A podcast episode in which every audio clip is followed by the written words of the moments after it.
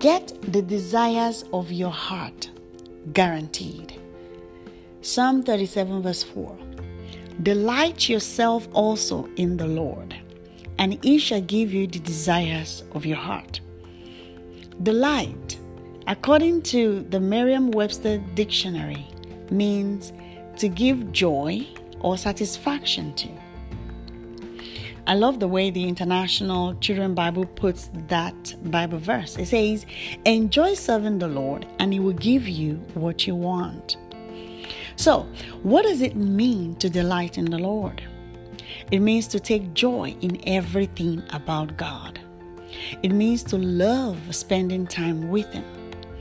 Mark chapter 3, verse 14 and 15 says, Then He, Jesus, appointed 12 that they might be with Him and that He might send them out to preach and to have power to heal sicknesses and to cast out demons.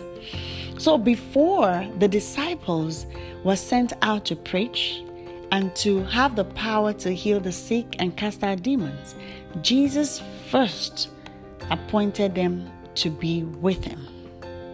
And then back in Genesis, we had a sneak peek on a day in the life of Adam, the first man, and of course his wife, Eve. Verse 8 of chapter 3 tells us, And they heard the sound of the Lord God walking in the garden in the cool of the day. And Adam and his wife eat themselves from the presence of the Lord God among the trees of the garden. So it appears God routinely visits Adam and Eve in the garden to the point that they were able to know how Him walking in the garden sounds like. We spend time with Him in His words and prayers. We see that verse in Genesis also that sin by way of disobedience brought about Adam and Eve not delighting in Him. They hid from His presence. So, to delight in the Lord also means to honor Him and to stay away from evil or sin. Job chapter 1, verse 8, this was God talking to the devil. He says, Then the Lord said to Satan, Have you noticed my servant Job? No one else on earth is like him. He's an honest man and innocent of any wrong. He honors God and stays away from evil.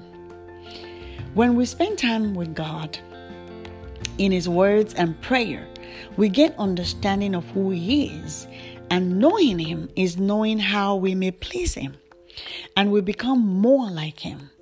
As that relationship grows, our desires to please Him also grow, and we grow, we gain understanding of what His will is for us. So, Jesus summed this up pretty clearly for us in John 15 7. He says, If you abide in me and my words abide in you, you will ask what you desire, and it shall be done for you. Let us pray. Dear Heavenly Father, thank you for drawing me closer to yourself through your words every day.